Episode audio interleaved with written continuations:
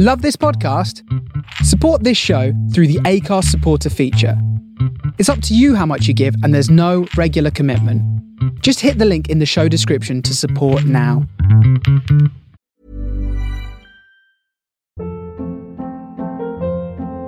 Hold up. What was that? Boring. No flavor. That was as bad as those leftovers you ate all week. Keke Palmer here, and it's time to say hello to something fresh and guilt-free. Hello Fresh. Jazz up dinner with pecan-crusted chicken or garlic butter shrimp scampi. Now that's music to my mouth. Hello Fresh. Let's get this dinner party started. Discover all the delicious possibilities at hellofresh.com. Millions of people have lost weight with personalized plans from Noom, like Evan, who can't stand salads and still lost 50 pounds. Salads, generally, for most people, are the easy button, right? For me, that wasn't an option. I never really was a salad guy. That's just not who I am. But Noom worked for me. Get your personalized plan today at Noom.com. Real Noom user compensated to provide their story. In four weeks, the typical Noom user can expect to lose one to two pounds per week. Individual results may vary. I'm Sandra, and I'm just the professional your small business was looking for. But you didn't hire me because you didn't use LinkedIn jobs. LinkedIn has professionals you can't find anywhere else, including those who aren't actively looking for a new job but might be open to the perfect role, like me. In a given month, over 70% of LinkedIn users don't visit other leading job sites. So if you're not looking on LinkedIn, you'll miss out on great candidates like Sandra. Start hiring professionals like a professional. Post your free job on linkedin.com/achieve today.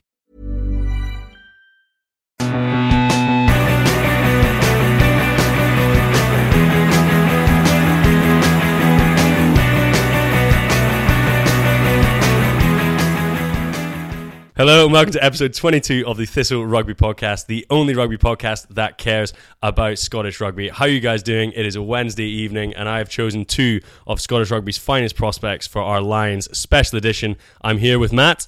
Hi guys, how are we doing? And Alan. Hello.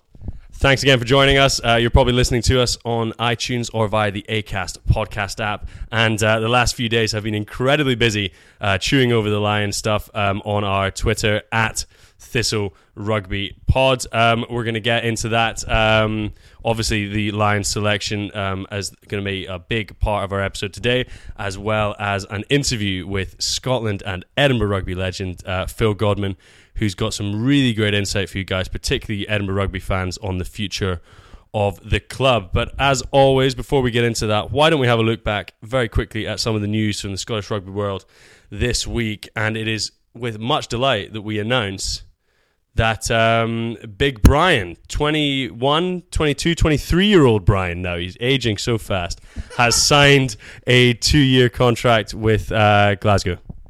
Yeah, absolutely brilliant news. Um, on the age thing, can they not somehow f- find out what his age is by I don't know, like DNA testing or something? Because he ain't got a birth certificate.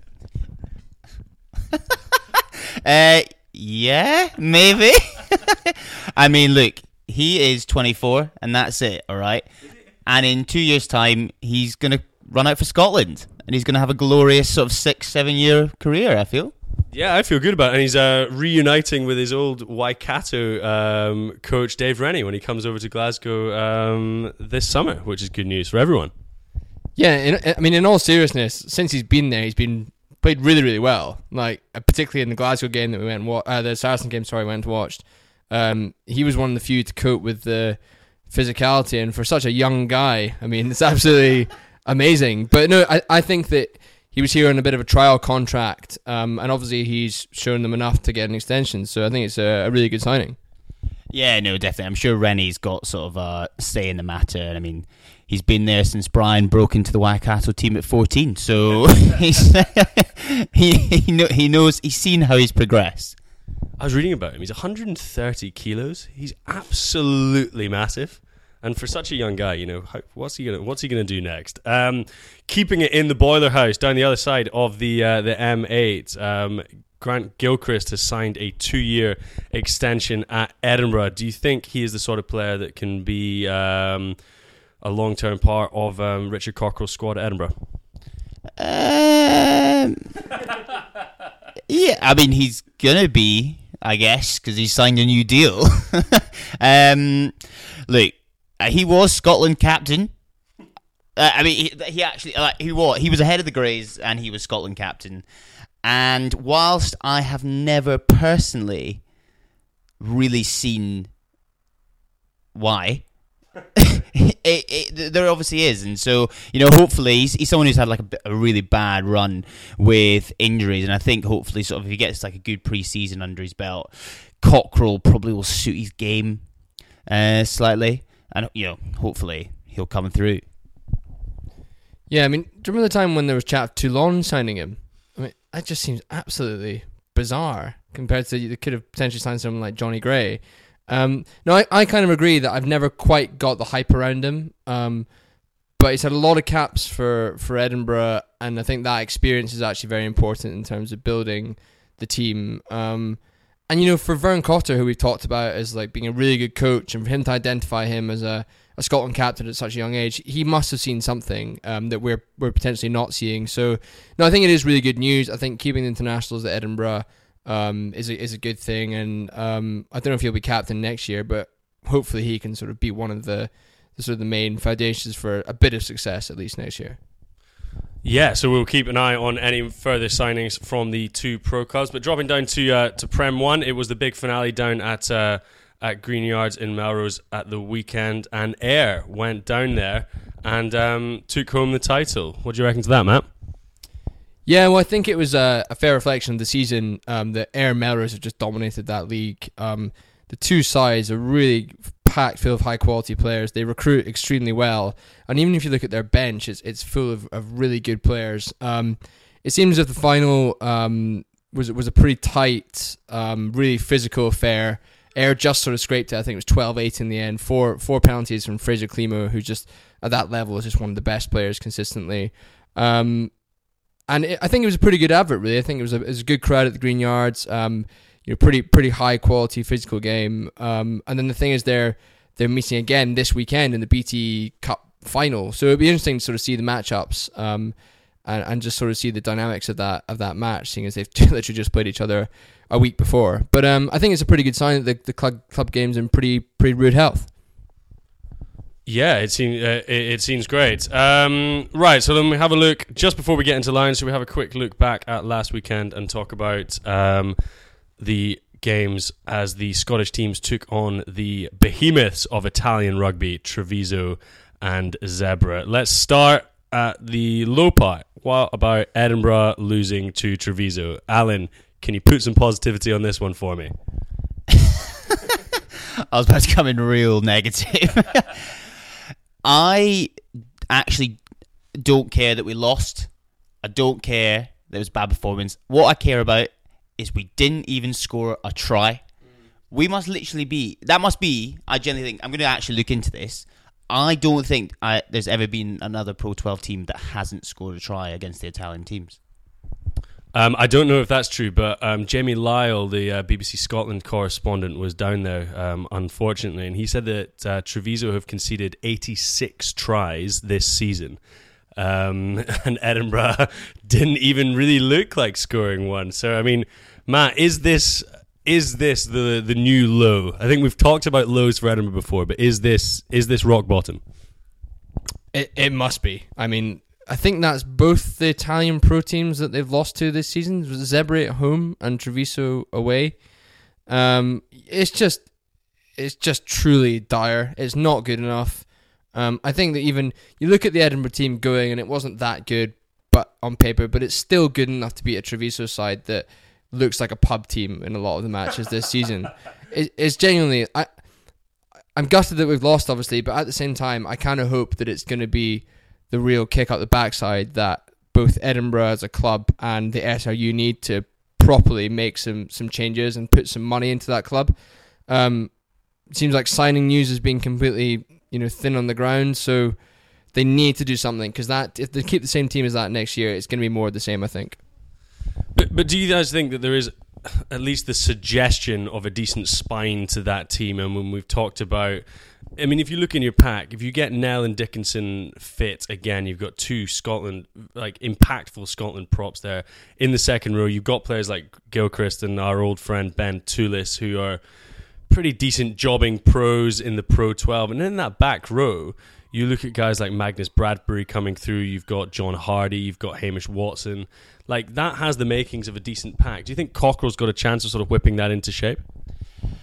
Yeah, I, I think there is a spine there, but I feel like this this team just lacks so much confidence. Um, you can sort of see it on the pitch with sort of the way the way they play, and I, I almost think this could be a sort of good thing. So if Edinburgh were to lose the last two games, sort of against the Dragons and Glasgow, uh, they're all, they will definitely be in the bottom two, um, because actually Zebre and Treviso play on the last uh, weekend, and it's it's almost a good thing for Cockerill because if they'd had sort of a mini little resurgence at the end, it's kind of um, it makes it a bit harder to really come in and just properly sort of clean out and stamp his authority on it. But as as what's happened at the end of the season in terms of sort of what appears to be sort of a complete collapse, he can sort of come in and really just come in, hopefully just come in real fresh. Yeah, I agree. I, I think there's quite a there's just the, the culture there has been pretty poor for a few years, um, and I actually think that a lot of those players are a bit entitled. Um, we've had quite a, an interesting message from one of our followers on Twitter this week, um, which seems to maybe suggest that's the case, saying that um, when Solomons was still coach, he was berating Hidalgo Clyne in the in the changing room, and fair enough, you're going to get a bit of sort of fireworks and that kind of thing. But it sounds as if Hidalgo Clyne sort of went back at him. They had a slanging match, and it resulted in a sort of player revolt, which I think led to Solomon's um, eventual sacking. Um, and according to the same source, it sounds as if a similar thing has happened this year with Duncan Hodge. Um, and it seems as if with the results that Edinburgh are having, sort of having a go at the coach maybe isn't fair enough. But I suppose it just suggests that all is not well at that club at all. Yeah, absolutely. Maybe that gives us a little bit of insight into um, Sam Hidalgo Clyne's absolutely sort of uh, disastrous form over the last sort of year, which has really seen him go from really pushing Greg Laidlaw for that number nine jersey to now really falling behind Ali Price and uh, Henry Pyrgos as a replacement. Yeah, I think Hidalgo Clyne's kind of probably the best example of someone that I mean I remember how excited we were sort of three years ago. He sort of came on the scene. He was playing against Wales. He's got so much just sort of natural talent, and um, I guess taking a bit of a Henson, of you know, yeah, like his form sort of dropped dramatically, and um, you know the the hope is is that someone like Cockerill can come in and sort of really sort of utilize that effectively because he he could be a he could be a good player. He could be him and Price could be sort of the two Scottish scrum halves for the next sort of five six years. Yeah, I mean, on his on his uh, his talent is far better than um, than Kennedy at scrum half for Edinburgh. So I mean, you've really got to hope that some where is the old Sam Hidalgo Clyne? Let's hope Richard Cockerill can find him. Slightly more upbeat news. Um, Glasgow absolutely thumped um, Zebre on Friday night. Glasgow's kids, essentially. It was a really, really top performance, actually, and um, really impressive performances from uh, Matt Fagerson at number eight, who, for an 18 year old, is a joke. He's eating whatever Brian's been eating since he was like 12. he is absolutely fucking massive, and he just looks like he is the sort of player, much like his elder brother, who is just going to fit into pro rugby and um, could be somebody that we see in the Scotland uh, team in the next couple of years. Uh, another awesome performance from the little monster, um, Nick Grigg. Like, absolutely incredible. Like he's not the not the biggest guy, but low center of gravity. And what he does is he just attacks the line like so hard. He hits a hits a line. He scored one great great try, um, just getting a sort of half tackle from uh, I don't know who the fuck it was for Zebra. They don't. I don't actually. I don't actually know any of their players, but who cares exactly? Um, but he got a great got a great line and. Um, it, it really, really was a great performance. Even though Zebra are crap, but you know this is a, a Glasgow team with probably an average age of early twenties, like 24, 24 25, and it just shows complete night and day with where Edinburgh are. In the, I reckon that that young Glasgow team would easily give the Edinburgh side that were out against Treviso a run. Yeah, no, definitely. And I know if the Lions tells us anything, you can basically base all your decisions on one game. So Matt Fagerson should go on the Scotland rugby uh, tour to Australia after that. Yeah, I mean, I was thinking Lions Bolter actually after after a big game, you know. Uh, but no, I agree. I think um, sort of Matt Fagerson definitely sort of came out in the came out. Uh, Sorry, Matt. um, really sort of stepped up in the sort of Six Nations, and I think sort of yeah, a couple of young players. Uh, Matt Smith as well. George Matt he was on the bench. George Horn was on the bench. Is it Lewis Wynn was on the bench? A lot of like really really good young players. Um, really sort of stepping up for Glasgow, and also Chris Fusaro came back and um, looked pretty sharp. A man who looks like he's since sort of that 2015 Pro 12 final, which I'm pretty sure he started. Um, he's kind of well since that season he's sort of kind of lost it a bit. He was he was really talked about as possibly being sort of the Scotland seven, and then obviously once John Hardie and Hamish Watson sort of gone past him, but he sort of looked really sort of sharp. Took took someone on the outside, which is something I think I've literally never seen him do. So no, good to see. Yeah, I thought it was awesome. And just an, another quick one. I mean, I think the the young props, Alex Allan and D'Arcy Rae, like they gave the Zebra boys an absolute doing all day. And you think that's one thing. If an Italian team's going to turn up, they're probably going to have a big and fairly sort of muscular pack. But Glasgow had complete dominance um, across the field. And I think um, going back to a bit of a fanboy moment on Nick Grigg, I think with you know, Mark Bennett having ACL reconstruction, Huw Jones um, getting his hamstring set up. I think you've got to take Nick Grigg on the on the Scotland summer tour and give him a run. And it's just it's great to see more depth coming through in that in that uh, centre position. I tell you, he's a really big lad. It's Rory Hughes. Yeah, he's a big boy. You're not that excited about him. I think that's all he is. I think I think that's why he got.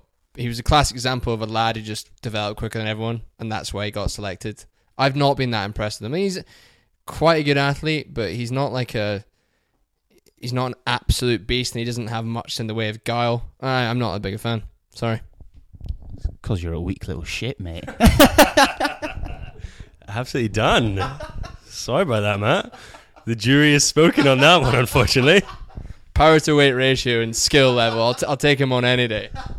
All right. Well, let's set that up. That sounds like quite a good, um, quite a good little event. But uh, obviously, it, I, I just think it's great. Edinburgh going down. Glasgow, uh, even when their season's pretty much done, giving the young lads uh, a run out and coming back with um, five points. Right, so we get into the, the meat of the day, which is obviously going to be the uh, the Lions. But um, if just before we get into that, let's give it just a little bit of a plug for ourselves. If you enjoy what we're doing, um, please get onto iTunes, leave us a, a, quick review, five stars if you're enjoying us. Just like uh, our good friend Ali Price's pristine haircut did uh, this week, um, who said, "In a world of hot air, I'm looking at you, Stephen Jones, and anger." The boys create a podcast for the fans, an informative and humor- humorous listen. It's reminiscent of some stellar pub chat with your mates. Even if it generally sounds like Alan isn't listening to what's going on, it is still by far and away the only Scottish rugby pod worthy of a listen. Alan, you're getting a bit of a pasting from our fans in all these reviews recently. To be fair, there is a lot of times where I zone out at what, what is being said on this podcast. That's all right, and that's that's your charm. I'm sure that's what our fans are doing as well, just sort of dipping in and out. But unless you've been living under a rock and we are your only source of news, you will know that the Lions uh, squad was announced today by um, Warren Gatland and his band of English and Welsh uh, um, thieves.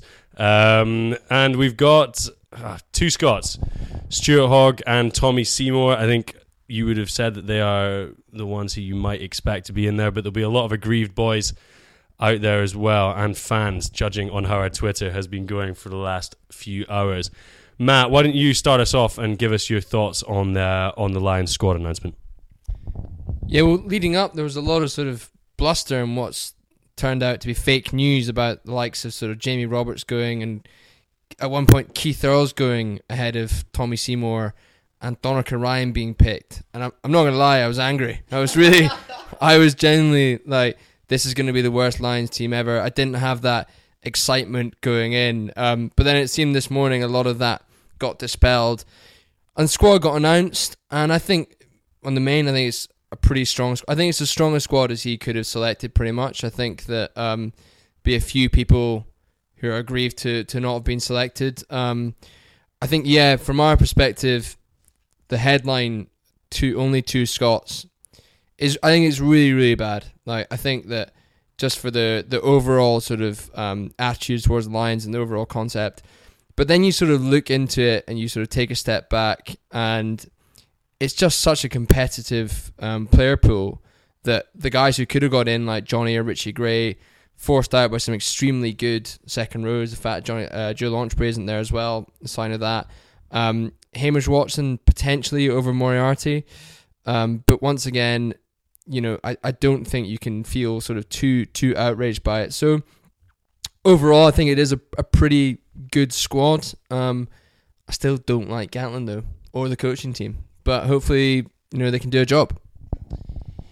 Yeah, I think the issue isn't there hasn't been any. There's no sort of like real injustices. I don't think there's anything we can be like, how have you left the, him out? It just feels, and I think the English have a sort of a right to feel like this as well. Is there's, a lot of 50-50 calls where he seems to have gone for a Welshman whether it be actually whether it be like a Leigh Halfpenny, Rob Kearney, sort of Launchbury missing out, um, Moriarty over both sort of Watson, Haskell, Rob Shaw. It just seems like he he's gone for the players that he knows and trusts. And I think we talked we talked a bit about how Gatlin sort of seems to have this really big influence over a lot of sort of the decision making process.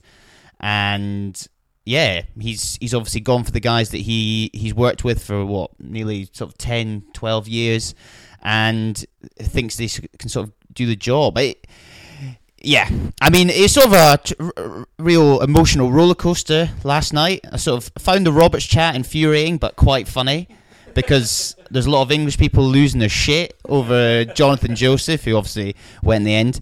And then about ten thirty at night, when I saw that Keith Earls was going over Tommy Seymour, I generally got into like a hot sweat, and I couldn't I couldn't speak to my girlfriend for a while. I was so angry. I just kept shouting Earls, bloody Earls. But it's fine. It's fine. It's the Telegraph. It's fake news. Tommy Seymour is going.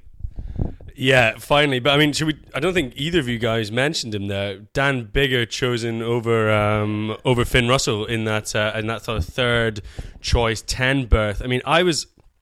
We've been a little bit critical of Finn myself, in in particular, with his sort of headless performances against um, England and uh, and Saracens. But then I was thinking, you know, over the course of certainly the last season. I think it's very, very difficult to make the case of Dan Biggar being more consistent or uh, or a better performer than Finn. And I just feel that that is the one 50-50 call where I feel that I think Finn can feel pretty um, can feel pretty hard done by on that. Yeah, I, I, can definitely see that, and I think there was quite a lot of chat even during the Six Nations of um, of Rob Howley potentially dropping Biggar for for Sam Davies. So his place is very much under threat. Um, to to be fair to Biggar, I think you have seen him, particularly in in sort of the, the so called bigger games, um, like the England match, for example, in Six Nations, he can really turn in big, big performances. Um, but I think we were sort of talking about it earlier as well that you've got two tens who are probably pretty similar in the way they run things, and then you got the third option, obviously. And either you take someone who you think can close out games like Biggar, or someone who's going to go and win you something like Russell. And I just think that in the context of playing in New Zealand, it's going to be quite rare that we're sort of looking to close out a game, particularly in the if that's happening in the test matches, then something's gone something completely crazy. Um, and I just think that Russell brings you something completely different. Um, but then again, I do see the the argument that particularly in that, in that fucking English match, and maybe in the Saracens match as well, when so the chips are down in a big pressure game, he did just lose his head, I think, and and that sort of lack of what is just mental strength that then affects your technical skills and everything, um, has probably come into the the decision. So does this dispel the myth that the Six Nations is really the sort of the warm up for um, for the Lions? Because I mean, Scotland scored twenty unanswered points against Wales. Hamish Watson pretty much single handedly demolished the Wales back row. Finn played Biggar off the park, man of the match performance, kicked hundred percent. Um, so I, I don't know. It, it just feels a little bit that you've got twelve Welshmen in the squad. You've got four Welsh back rowers and I I just think two Scots feels like a poor a poor return for um, what was a, a really strong Six Nations.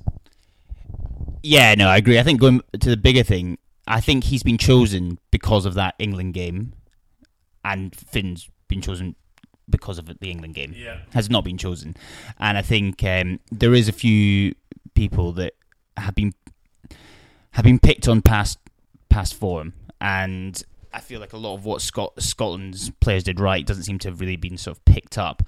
Although it kind of depends how long you sort of throw this out. I mean, you know, Wales had a bad tournament, but they were about three minutes away from beating England, and after the first half against Scotland, I thought they were going to pump us. Like genuinely, like they could have been away in that game, and a couple of things, you know, a couple of small cha- changes, and they probably would have won the Six Nations because they only just lost to France as well. I don't think we sort of go on about Wales coming fifth, but it's not like they were sort of destroyed by any team. They they sort of could have beat, they could have won all their games. Well, they were destroyed by us in the second half at least, but I completely agree. We weren't really in it in the first half. Yeah, I agree. I think I think another point is that we've talked about it before. Um, the fact that Scotland didn't have any of the coaches on the any of their coaches, than the likes of Gregor Townsend or um, Jason O'Halloran on the panel. I mean, it, it just clearly affected the selection. Some of the 50-50s, I think if they'd been there, we would have got three or four, definitely. Um, I, I understand the Townsend one, but I think O'Halloran not going, as we said before, is a real misstep, and we could have got some more players. So from that perspective, it's it is disappointing, and I don't know whether the SRU had a say in that or whether it was completely his own decision. But um, I suppose in that regard, we can't really complain too much. Yeah. Two things. I just want to caveat my comments on Wales because I do hate Wales, and I, I felt I was being way too nice to them. Uh, the one other one actually is um, Richie Gray, who kind of been thinking about it today, and I do think I thought he played really, really well. Even in that England game, he sort of stood out as definitely by far the best Scotland player. And the Iain Henderson one does kind of bother me a little bit because I don't think Iain Henderson is that good, and he's not going to start at six for Lions. He is not good enough to start six for the Lions, and I just don't think he's good enough to start second row. I think Richie Gray can offer you a, like a real sort of dynamic um, ball carrying option in sort of the second row, which possibly they don't have. Um, I don't know, but all all the stuff that's been said over the last couple of weeks is that Gatland doesn't really rate Richie Gray based on the 2013 tour. There's been a lot of stuff saying that he thinks he's soft or he doesn't have the right sort of uh, like mentality for it. It's been written written a wee bit about his personal feelings towards Richie Gray, which I think yes, you can see that in 2013, but I think particularly um, since he's moved to Toulouse and um, his performances he turned in in the Six Nations, I think he has come on leaps and bounds as a player. So that's I think pretty unfair criteria to leave him out. Yeah, definitely. I think this sort of comes. I, I still think you should have a neutral coach. I think it is ridiculous in th- this era that you have so many sort of rugby coaches that you're actually using the Welsh national coach to pick the Lions team. Like, and the fact that you now have obviously an over a skew towards Welsh players. There, there's so many sort of older coaches who are now working sort of director rugby rules who are not coaching anymore, like McGeechan did a little bit with sort of the the 09 Lions tour, who could come in and just do such just do such a good job and sort of hopefully bring together sort of a collecti- a collection of different coaches from all four of the nations, and yeah, it just seems a little bit like boys for the job, boys for the jobs, jobs. Uh, jobs, jobs for the boys, especially with that sort of like Wales and Lions kind of coaching setup. I suppose you're right, but it's not exactly like Geech really favoured Scotland players in 2009. I think what did we get? Two in the in the initial or three? Yeah, well, that proves a point. He was a neutral party. He came in and picked the right people. I suppose Scotland were pretty bad in 2009 as well. Yeah, I mean they were literally dog shit. So but um, I think I, I know it's not the same, but we know that there is going to be five, six, seven injuries upwards on this tour. It's a brutal tour. The standard of the midweek games is going to be much higher than it was in Australia, certainly much higher than it was in South Africa in 2009. You've got to think that those Scotland boys who we've been mentioning, so Finn, Johnny and Richie Gray, Hamish Watson, um, are going to be pretty high up some of those lists for, say, if there's an injury in the second row. Yeah, yeah, totally. And, and every tour's showing that the, the attrition rate is massive. And it seems if in the last two tours there's been quite a few injuries before they've even got on the plane. So we'll see what happens there. Um, yeah, I think particularly the, the front row is probably where you get, sorry, the, the front five is probably where you get the most injuries. So Johnny and Richie Gray, I, I would reckon at least one of those is going to tour. Um, but then once again, you do have like Launchbury's probably next in line as a replacement. Um, I think if you look at the front row, I, I don't know if Nel if they would take a risk at him with his fitness. Um, Hooker, I wouldn't be surprised if Fraser Brown has some sort of shot, but then once again, you've got Dylan Hartley. Um, I think that in the back row, Watson has a pretty good shot of being selected. I think he would be, he was pretty close. Um, and the backs, it seemed to always have injuries in the back three. So Sean Maitland, who I think could have probably missed out um, quite closely quite narrowly, um, has a shot. So I think you'll definitely see a few of the players, um, and maybe even Greg Laidlaw if there's an injury there and he proves his, his fitness. I suppose he can play nine and ten at a push. Um, so I I hope that more Scots go, and I hope that they have an actual impact on on the tour and on the test team. Yeah, I think um, I think I agree. Um, are we done done on the Lions? We've vented on the Lions. Or Alan, have you got some some final points you'd like to make? Uh, no. Well, then, yeah, that is the final the final word on uh, on the Lions. So, uh, oh no, he does. Here he goes. I am very much of the ilk that we need to. Obviously, everyone's disappointed with the amount of Scotland players, but we just got to get behind it. There's a couple of our friends who are sort of giving a bit of chat about not supporting the Lions, and I just think, yeah, we're disappointed, but that just shows how much passion we all have for the Lions. And you know, it, Hogg, you're hoping is going to be a starter. Seymour's going to be pushing for that test team, and yeah, let's just get behind it. I completely agree, and I think if you look at the players which we're talking about are being aggrieved and missing out, so let's take Hamish Watson, Jonny Gray, and Finn Russell.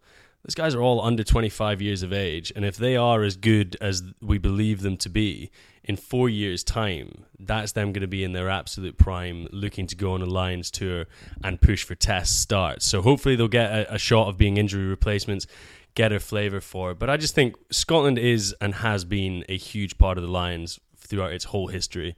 I think we've had a pretty lean, a lean few years, but um, as this Scotland team continues to get better I think um, we're going to play a big part in the Lions in the future. Um, so let's go from Lions chat to a guy who I don't think ever really got that close. We had a chat with um, Phil Godman, Scotland and uh, Edinburgh player. Really, really interesting, particularly on the um, change of coaching setup coming this summer in Edinburgh. So enjoy the interview, guys. Well, guys, delighted to say we're joined on the line by former Scotland legend Phil Godman. How are you doing, mate? Yes, good, thank you. Legend's a bit far fetched, but yeah. Oh no, oh, no, not at all. Don't sell yourself short. um, oh, thanks, thanks very much for taking the time to speak to us today. Really, really appreciate it. Um, obviously, news news today. The Lions squad. Um, what do you what do you make of that? Yeah, to be honest, I was after the Six Nations. Obviously, delighted Scotland did so well, but I was concerned that after the England game that we might be struggling, and and also I think given the coaches selecting, that you always go with who you know, and given we had no Scottish influence in the selection, I, really thought that counted against us. So obviously Stuart Hogg would be a shoe in, um, you know, probably shoe for the test team as well at present. Uh, yeah, delighted Tommy Seymour's I'm really happy for him as well. I, I, thought he'd be in, but after that, I thought we would we would struggle. Uh, the Gray brothers, they'd be fantastic, but again, second row is so strong. You know, Launchbury missed out. I, I would have thought he'd be a shoe for the test team. Launchbury, you missed out today. You know, Hamish Watson, bit of bolter.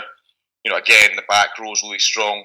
So yeah, obviously having two two in is not great, but I, I think given how long we've got to the tour starting, there'll be a lot of the Scottish players there on on standby on the reserve list who'll get called up.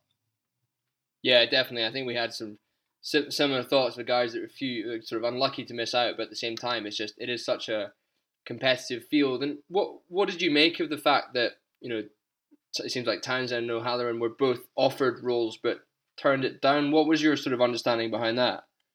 Well, Townsend, I completely understand because he's obviously coming to the Scotland job. He wanted to take them on tour.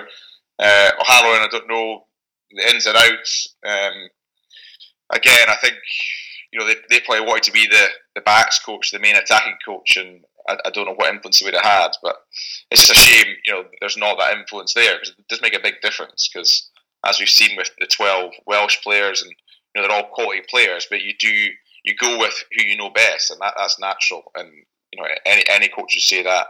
Anyone involved in rugby or, or any other sport would say that as well. So that, that's that's human nature. Um, I think for me, the one looking at the squad and the makeup of the squad, uh, I probably would say this given my position. It's that time of the year. Your vacation is coming up. You can already hear the beach waves, feel the warm breeze, relax, and think about work. You really, really want it all to work out while you're away. Monday.com gives you and the team that peace of mind. When all work is on one platform and everyone's in sync, things just flow wherever you are. Tap the banner to go to Monday.com. Ever catch yourself eating the same flavorless dinner three days in a row? Dreaming of something better? Well, HelloFresh is your guilt free dream come true, baby. It's me, Keke Palmer. Let's wake up those taste buds with hot, juicy pecan crusted chicken or garlic butter shrimp scampi. Mm. Hello Fresh. Stop dreaming of all the delicious possibilities and dig in at HelloFresh.com. Let's get this dinner party started.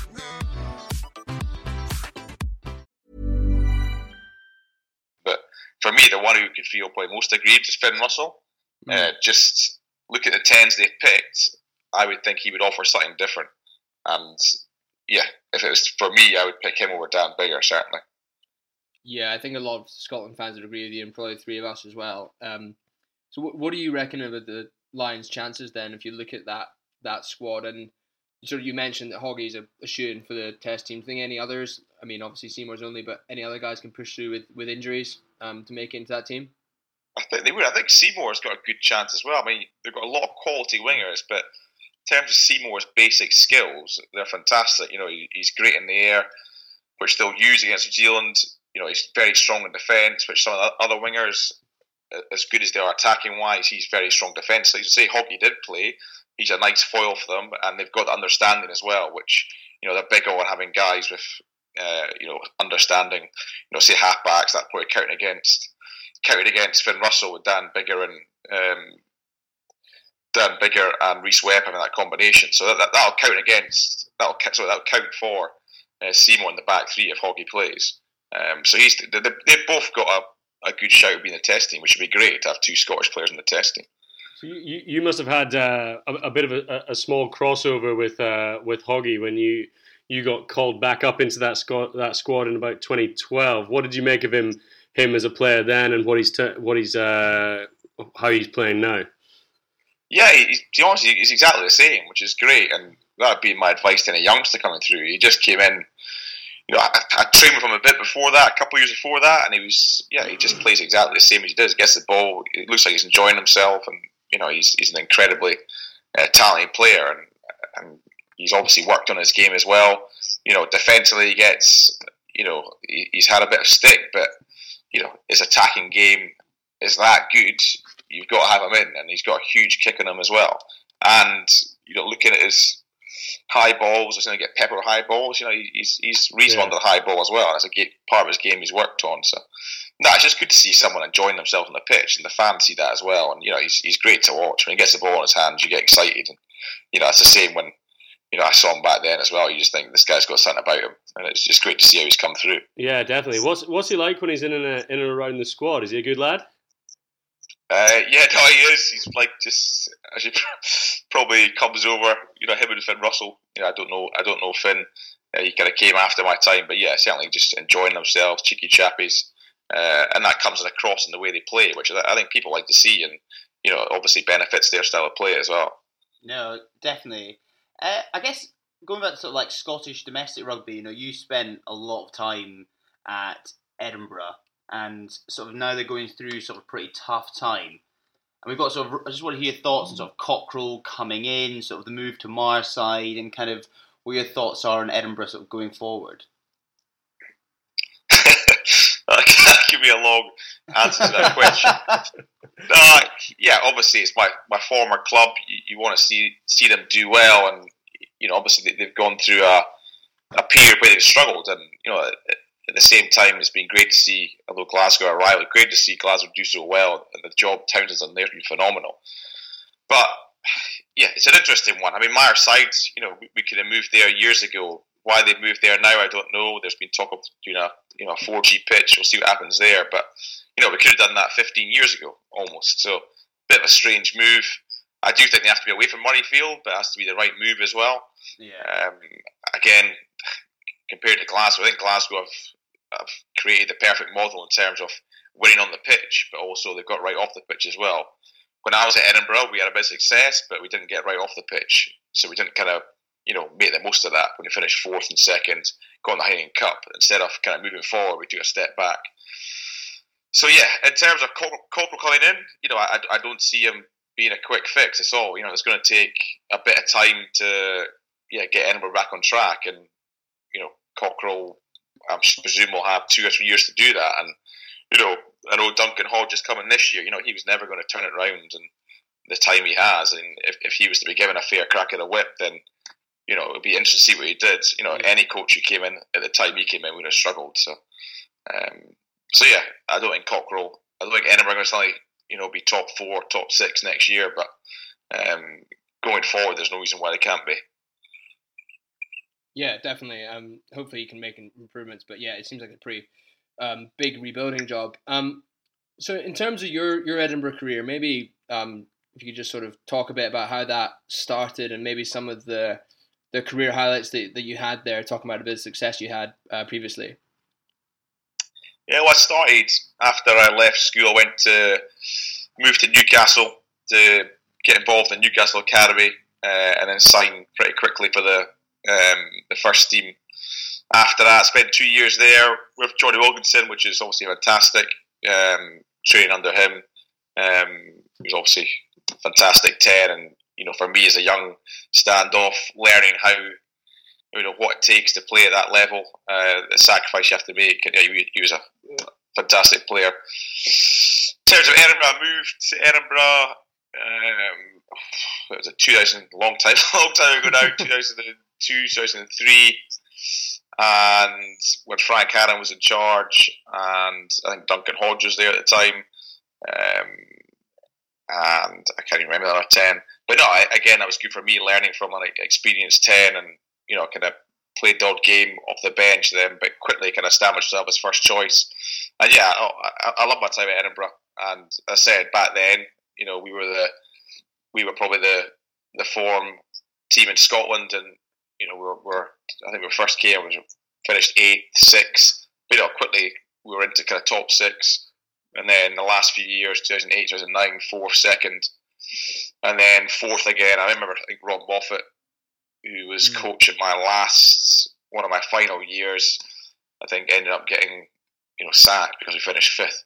You know that that's kind of where we were at. Whereas now, if we finish top six, they'd be Christ. yeah delighted about. It. So yeah, things change at clubs, but you know, yeah, I had a great time. Eight years I had at Edinburgh. Obviously, the way it finished was, you know, after I got injured, I came back and I was playing at a time when Greg Laidlaw and Mike Blair were there, and when I'd been out injured, Greg moved to 10. So when I came back in, it was having to displace one of them. Who was, Greg was captain at the time, and obviously Mike was scrum half. So that was always going to be hard. But, you know, I felt that I should have got more game time off the bench, which, which was frustrating. Um, but that happens, and I've been used to being first choice. So that was difficult, but, you know, that happens in rugby. And yeah, as I said, I think when end of that season, maybe 2010, 2011, when we made the semi final Heineken Cup, Michael Bradley got rid of a lot of senior players, myself included. Now, I'm not saying Edinburgh have gone downhill as I left, but you know, certainly. no, I am saying that. No, you know, I think I think given the guys that left, you look at the list that left. Mike Blair left, Chris Paterson left. You know, guys like Andrew Kelly, who Yeah. you know one of the senior players, not a main player, but you know he'd been a stalwart of the team. Alan Stu, McDonald. Stu Mel legend, Andrew Kelly as well. Say that again. Stu Mel legend as well, Andrew He Kelly. is a Stu Mel legend. Yeah. Yeah, absolutely. You know, guys like that were you know key to the leadership group, and suddenly you had them all just leave, and you had maybe one or two left. And so, yeah, I hate to say it.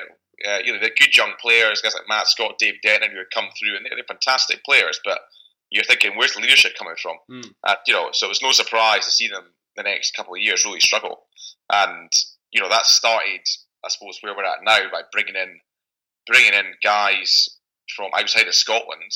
Um, because Michael Bradley's argument was, well, we're not, we didn't do well in the the whatever it was called back then, Pro 12, because all the Scotland players were away. And you know, you're bringing in guys who are you know, journeymen basically, which is not good for Scottish rugby because it stopped young Scottish guys coming through. And we're still kind of, you know, we're still kind of recovering from that, to be honest. Um, but yeah, hopefully that'll. Yeah, Uh, that sort of mimics the uh, m- mimics the sort of words of one of your old colleagues, Marcus Di Rollo, saying that um, Duncan Hodge was handed a pretty difficult hand, you know, with um, with Solomons being given the boot and him coming in and uh, being asked to deliver a sort of a turnaround and, and fight for his job. Do you, do you think uh, Hodge has been hard done by? Yeah, well, listen, he's in professional rugby. He knows that as well. Anyone that's results based, you don't get given a, a run of time. But no, in the job he's been given to judge him, I mean, you'd have to give him a couple of years because it's not really his squad. I know he's involved when Solomons was in charge, but you know, Solomons had a way he wanted to play and was the guy in charge, you know, and, and Duncan would have to respect that and, and, and play the way he wanted to play. I think we saw Edinburgh at the beginning, you know, Hodge's influence and they played some really good stuff. But you look at their squad compared to say Glasgow, you know, it's, it's night and day in terms of quality. And you know they've got some great young players coming through, but they need a you know they need a few a few guys to come in there to you know probably up the quality they've got at present. And yeah, I think you look at some of their games the last few weeks, and you talk about leadership, and a few guys get injured. You think who's you know, I think even last Friday I watched the game and uh, the captain, Ford, Ross Ford went off, so who's going to be captain? No one really knew because you know there's not many of those guys No, in that. true. The, the young, you're good young players, but you need that mix of good young players and senior players. But no, so listen, Hodgie, I know by speaking to players in, involved in Scotland and Edinburgh, he's very highly regarded in terms of being a coach. So you know, I'm sure he will um, get his opportunity, but you can't really call what he's had now an opportunity because you know it's any coach would struggle with uh, the job he's been given at present. No, definitely. Uh, I get uh, when you so you moved down to London Scottish. How did you uh, find that down in Richmond and, uh, and playing in the Championship? Was it two years? Yeah, just I was just a year. Uh, it was obviously after I'd got injured. I played one season at Edinburgh, Yeah. and then yeah, I was kind of looking about. Obviously, it was it wasn't the best time to looking for a club after you'd been out for a year and a half with a knee injury and not played much the year before. And I was looking at France, but you know, if I was going to move to France, I probably missed that boat. It was probably a year and a half when I was playing regularly for Scotland and had a few good options. So London Scottish came in out of the blue, and I thought yeah, it's probably not for me. But then the more I thought about it, I thought I, I, I just want to get back playing, and I knew I'd play there regularly. And yeah, no, I loved it. To be honest, it was proper old school. Yeah, it's a good setup down there, isn't it?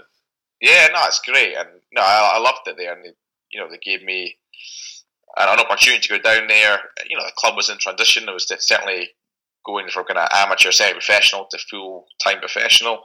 But there's some great people, just great rugby people involved in the club, and yeah, it was a proper rugby club. And uh, yeah, I always look to see how they get on and see how, see how they do. But no, I really enjoyed my time there, and that obviously gave me the platform to go back into uh, playing for Newcastle in the Premiership again. So yeah, no, I really enjoyed it.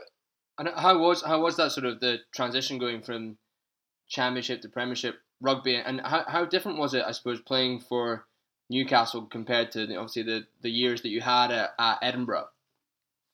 Yeah, well, obviously, the standard Premiership. I played there. You know, I went kind of full circle because I played there. I was 19, 20, and then came yeah. back at the end of my career. So I was really thankful for that. I, I, wanted to play and finish at the at the at the top level, and I did that, and I'm I'm thankful for that. But the Championship is a fantastic breeding ground for young players, and you know that's where you look at the Scottish game.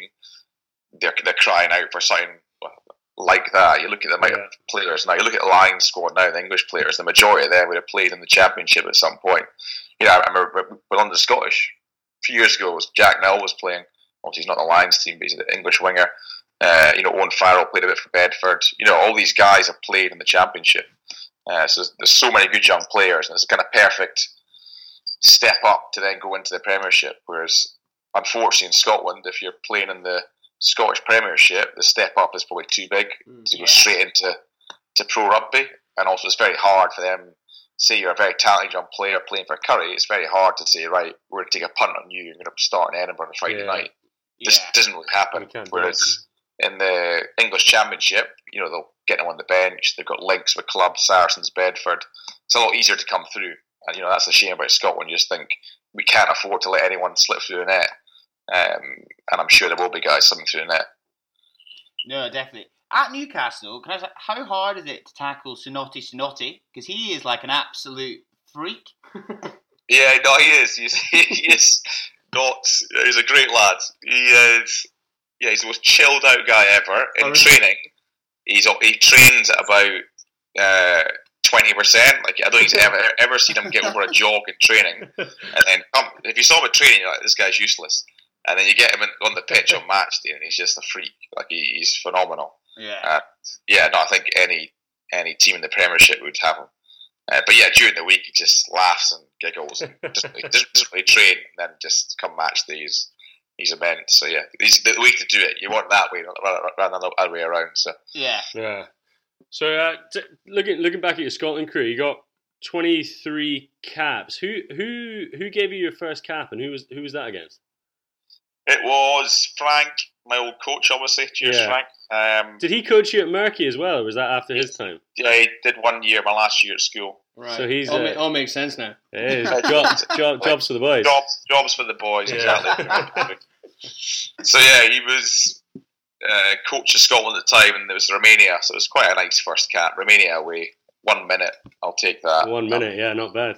Yeah, so yeah, and then. And what was the uh, what was the Scotland squad initiation uh, at that time in two thousand five? I think it's the same as it wasn't too bad. It was basically if any if any player comes up to you and offers you a drink, you have to drink it. So you know at that time it'd be twenty two players. You have to have to, as a drink of their choice. So I can't. It, it wasn't that bad, but you know some guys have been in the spot of bother, um, especially if you have got a home match and you're in the reception after and you've got someone like Allan Jacobsen drinking double shots of whiskey, you could be in a bit of trouble. Uh, I remember Geoff Cross being a spot of bother. Um, oh yeah, yeah, yeah. But, uh, didn't help he was concussed, I think, as well. So that's a good advert for concussion in rugby, Phil. Yeah, no, exactly. That was bad. Just, uh, yeah, it was fine. Um, and sort of th- through through the caps that you had, what what would you count as the, the major sort of highlights and, and memories that really stick out for you? Yeah, probably. I mean, people talk about Six Nations. Six Nations was fantastic. I absolutely loved it. But you ask any Scottish player, unless you're winning games, you know, and then the, the was not won. Obviously, won the first game this year, which is great. You lose that first game, and suddenly you're thinking, "Oh God!" And it's quite a, it's quite a tough place to be if you're not winning the Six Nations, albeit the games are fantastic. So probably highlights wise, you know, obviously Australia win was great. Um, we got man of the match at Murrayfield. That was a great win. Uh, but yeah, some of the November, I remember playing South Africa in 2007, which at the time they were world champions and they were the best team in the world. And we actually we got beat that game 14-10. That was a shocking kick. But you know, you would think that wouldn't be a highlight. But I just remember playing that game and thinking we were in there. matched we matched the world champions. Uh, you know, but you would play New Zealand, but we play their second team. And on that day, we played the world champions and we matched them. And you know, I just remember we're throwing the ball about and having a good time, and yeah, things like that you remember. Um, so yeah, so that, that, that was that was you know for me thinking yeah, that was that was a good game. Good game. I think they absolutely smashed England the next week. Um, again, kind of Six Nations. You know, beat Wales a couple of times, but again, going to France and running them close, just playing some open rugby and just having a real crack. And yeah, that's, that's what you remember. You don't necessarily remember great, you know, albeit Australia was a great win and really special. You just kind of remember just really going for it and enjoying yourself and having a good time. And but I look back, I think you know, I just I wish I'd done that all the time in every game. And that's what you'd say to any young player. You know, just go out and enjoy yourself because that's when you generally play your best rugby and, and you know get the best out of yourself. No, definitely. How uh, so? Would you have crossed Hadden and Andy Robinson then? Uh, yes, yeah, no, I, I, they were both my Scotland coaches. Um, how so yeah, yeah. Sorry, on you go. I was just saying, just how different were they in terms of, sort of like coaching styles?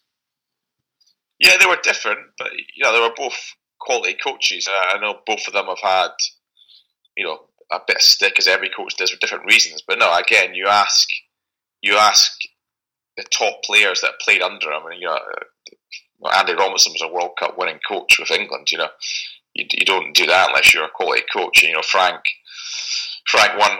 He won three games when they first went to Scotland coach, and you know, he was probably guilty of in 2007 when the game was changing and going really defensively, kind of going back on his natural style, which you know he probably should have stuck to. But um, you know, his style was to play width, play wide, stretch teams. Um, but after that, you know, they, they tightened up, and you know, Scotland had a poor season 2008. Um, and when you're play, not playing good rugby and you're losing, you know, at least if you're playing good rugby and you're losing, you're think we're having a crack. But yeah. 2008 was a pretty miserable Six Nations, uh, five nations even, uh, if I recall, Six Nations. Uh, so yeah, I think. Yeah, I, I, think you know if you're a Scotland supporter, you know now I'm definitely a Scottish fan, and you just you can watch it and just enjoy the games. You just want to see the team have a crack and really go for it. And when they do that, you know if they win, that's great. But if they lose, you're like, well, at least we had a crack. It's when you have games like England, you think that's not great. yeah, yeah. I think that's that's one way of putting that England game. Yeah, not great. Yeah. Is there, so what are you up to now? That you so you're working at uh, Dundee High. Yeah, no, I'm at Dundee High. So yeah, I've been there. I came here straight after I finished playing at Newcastle. Um, so I'm director of rugby here and um, kind of do the, the elite sport uh, development, kind of sports development side of things as well. So no, I'm, I'm really enjoying it. I think, like many rugby players, my first 10 years of my career did absolutely nothing. Just played rugby. and then uh, when I went to London Scottish, you know, it's kind of 28, 29, a good time to go and kind of tried out finance, insurance, all that kind of London stuff. Um, and did, didn't really enjoy it and thought, always thought about, well, I didn't always think, I, at that time I thought, well, what about coaching? Uh, I didn't fancy being a professional coach. I thought I need to get away from that. And you know, so it's a perfect fit for me being in schools. And so the next two years, when we moved to Newcastle, I did all my, my kind of coaching badges, did as much as I kind of those two years. My CV's like nothing for 10 years and two years of kind of a lot of stuff. Yeah, so it looks at you kind of you kind of drag it out though. Um, so yeah, so yeah, I'm really enjoying it, and it's just great to work with. I really enjoy working with kind of, I suppose, the 15 to 18 year old uh, kids because you, you develop them so much at that age, and and, make a big difference. Whereas, you know, in professional rugby, it's as I know, it's, it's cutthroat, and you know, um, there's not so much development you can do in terms of kind of all, round development. You know, not just rugby on the pitch, but you know, all the benefits rugby can give you off the pitch as well. Yeah, fair play. So, what what have you seen in the in the, the Scottish schools? Um, is a game healthy? I mean, obviously, you're coming at it from the sort of private side with. Uh, with with Dundee, and you've had that sort of uh, obviously Watsons and Murky have had a lot of success there over the last few years. But would you say that it, on the whole, the SRU are putting in a, a lot of support for uh, the schools game? Yeah, no, definitely. I think that you know, obviously my time playing at Edinburgh, I know the SRU got a lot of stick, but you know certainly what they're doing now is you know is really impressive, and that you know they're really putting they put money, they're putting investment, uh, time and energy into the kind of grassroots, which you have to do because they're the next the next batch coming through, and in terms of education, workshops, coaching, you know, all this stuff is so important. And you know, there's a lot of stuff out there. You know, they got the Hive, they started that. Um, yeah, so it's it's all it's all kind of coming together to make sure the next generation uh, come through. Obviously, the schools have started, schools and clubs conferences started as well, which you know has had kind of mixed feedback. But again, you have to make you know youth rugby competitive, and you, you need that edge, and you need those competitive environment. Uh, you know, for me coming in, it's, it's new to me, but I, I think it's been great. Um, from the school's point of view, the High School Dundee having the conference has been fantastic, and you know I know a lot of the schools uh, feel the same, and uh, also you're able to manage the kind of player load as well, um, which you have to do. It seems as well that like in, in recent years, the strength and conditioning has become a massive part of it, and it sort of, sort of seems overall a bit more um, professional. Do you, do you think that's like necessarily a good thing, and do you think that sort of the balance is, has been struck between that and the skill side of things? Yeah, it's a good, it's a good question because yeah, when I played, I hated weights. Um, didn't you know? I, at that age, I did nothing. You know, when I got into the academy at kind of seventeen, I started to do stuff.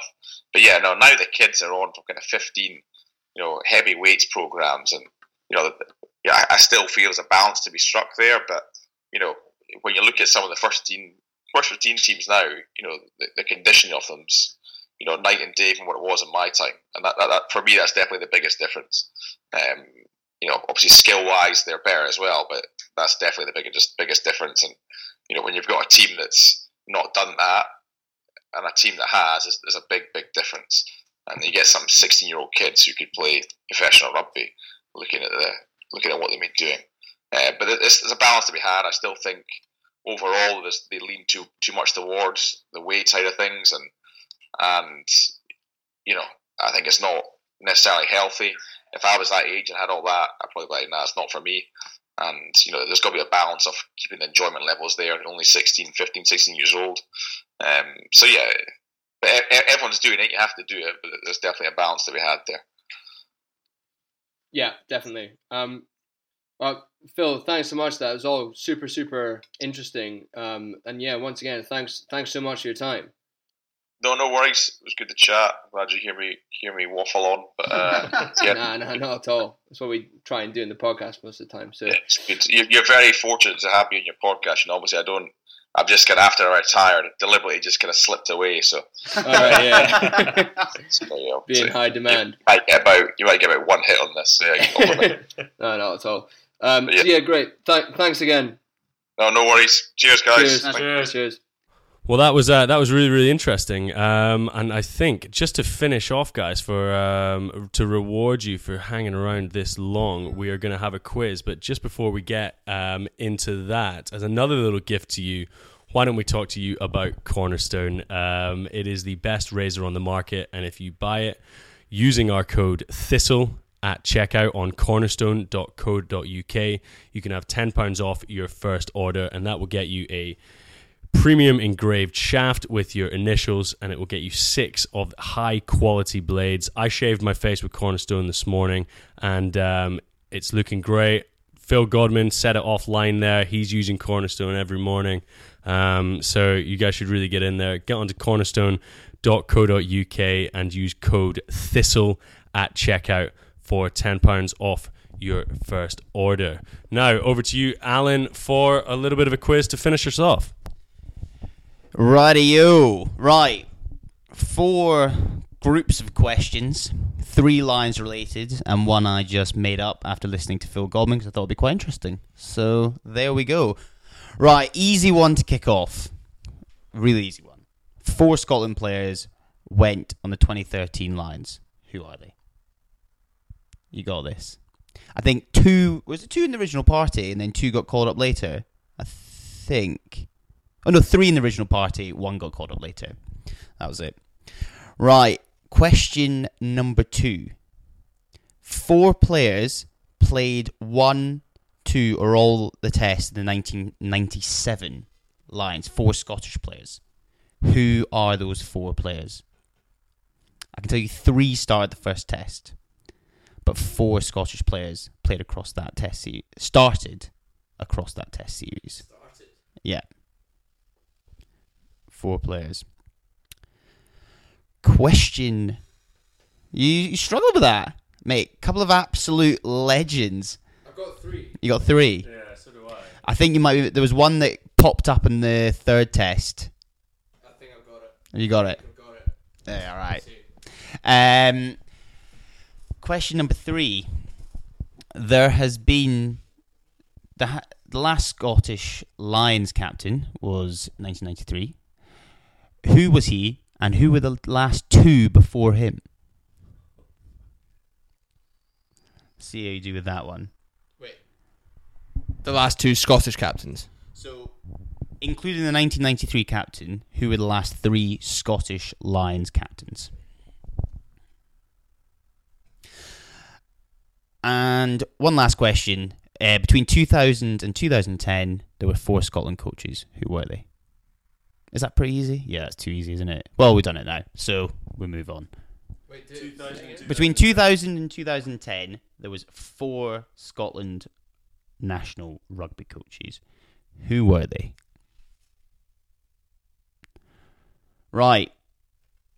Question number one. The four people who represented the Lions in 2013, who were they? Dave, give me a name. Stuart Hogg. Correct. Hanny, what you got? Richie Gray, Boom. Sean Maitland. Yes. Final one. Ryan Grant. You got that? Ryan Grant. Right, 4 of 4. Nice, easy start. Right, the second one. 97 Lions tour. Four Scotland starters. Who were they? Give me some names. Right, I'll do my four. I'm going Tom Smith. I'm going Alan Tait. I'm going Gregor Townsend. And the fourth one, I think, is Rob Wainwright. Dave, any change in that? Um, I only had Tom Smith, Tete, and um, Gregor Townsend. Hanny takes four points. R- uh, Rob Rob Wainwright played um, played in the third test at Blindside Flanker. Uh, yeah, came in for Lawrence Dallaglio, who moved to eight to cover like Rodber. Do you remember there was a guy called Rodber? Um, right. So last three Scottish Lions captains. Who you got? You got you got to be giving me the ninety three one. I'll give you Big Gav all day. and then Jim Calder. the wrong Calder. The wrong Calder. I've given the wrong Calder, haven't I? Oh, for Christ's sake. Fuck. Uh, would you like to give the right Calder? It is Finlay Calder. I, I dove the third one. Ah, I'm gonna kick myself. I don't know the third one. I don't think you get this. Gordon Brown. N- no. What? the, the MP from Kirkcaldy. Post s- successful rugby career. Uh, do you mean Gordon Bulloch or was that actually a guy called Gordon Brown that I don't know of? Yeah, Gordon Brown was a big second row from Troon. Your rugby knowledge is terrible. Uh, yeah, it is. Not as bad as mine. uh, Mike Campbell Lamerton was the uh, the last Scottish uh, Scottish Lions uh, captain in 1966. So yeah, there you go. Um, I don't know who he went. Oh, New Zealand, and they l- lost. So there you go. um, and the final one for Scotland coaches. Dave, you got this. Matt Williams, Frank Hadden, Andy Robinson, and I can't remember the fourth one. Oh, come on. Between 2000 and 2010. Yeah. Pre Matt Between pre Matt Williams. Po- post the Five Nations win. Let him say something stupid. No, thank you. Ian McGeechan. Yes. Ian McGeechan, 2000. Well, he was earlier. He was before Jim Telfer, and then Jim Telfer came in, and then Ian McGeechan came back.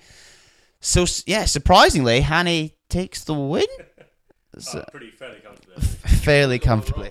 I don't think I should be allowed back after my uh, getting the Calders mixed up. To be fair, yeah. and that was uh, that was pretty bad. I think we've developed a pattern of you haven't hosted a quiz, Dave. I don't think so. Alan and I need to take each other on because we're clearly the superior beings.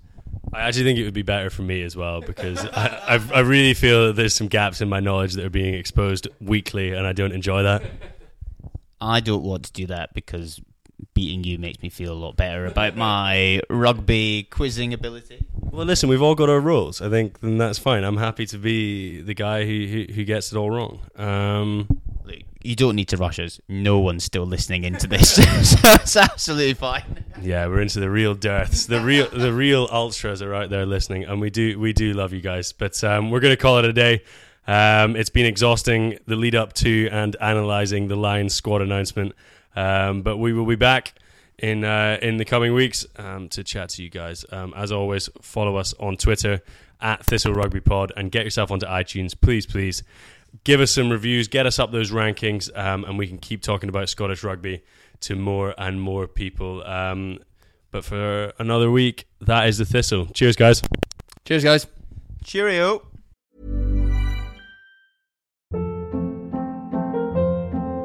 Hold up. What was that? Boring. No flavor. That was as bad as those leftovers you ate all week. Keke Palmer here, and it's time to say hello to something fresh and guilt-free. Hello Fresh. Jazz up dinner with pecan-crusted chicken or garlic butter shrimp scampi. Now that's music to my mouth. Hello Fresh. Let's get this dinner party started. Discover all the delicious possibilities at hellofresh.com.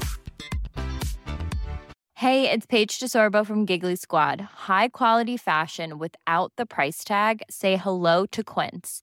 I'm snagging high-end essentials like cozy cashmere sweaters, sleek leather jackets, fine jewelry, and so much more. With Quince being 50 to 80% less than similar brands. And they partner with factories that prioritize safe, ethical, and responsible manufacturing. I love that. Luxury quality within reach. Go to quince.com slash style to get free shipping and 365 day returns on your next order. Quince.com slash style.